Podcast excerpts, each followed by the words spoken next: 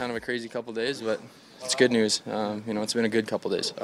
Went down to Bakersfield, worked on my game. Obviously, big things going down there. Work on your offensive side of the puck, and you know, I just wanted to come up here and contribute, but still stay on the defensive side, winning face-offs, winning battles, and you know, hopefully keep that going. When did you get in yesterday? Yesterday, around 7, so not bad. Got a good sleep, good meal, and you know, ready for today. Just describe that goal.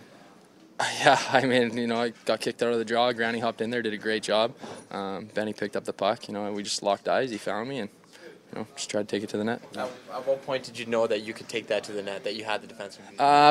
Pretty much a dot. Like, you know, if you turn the corner and you can kind of get your arm around him, you know. But, you know, lots of times a goalie poke checks, so I just tried to pull it in and, you know, luckily went in.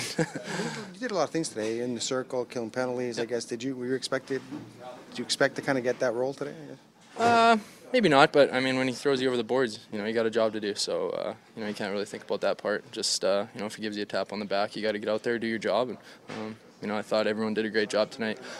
You know, maybe it wasn't, you know, the A+ game that everyone was trying to play tonight, but, you know, we stuck it out. We found a way to win in a 2-1 game against the Pittsburgh Penguins. So Smitty was a brick wall back there, and, you know, Drat obviously with the big goal to win in overtime. So, you know, it's going to take a full team effort for the rest of the year, and, you know, it's been pretty good so far this year.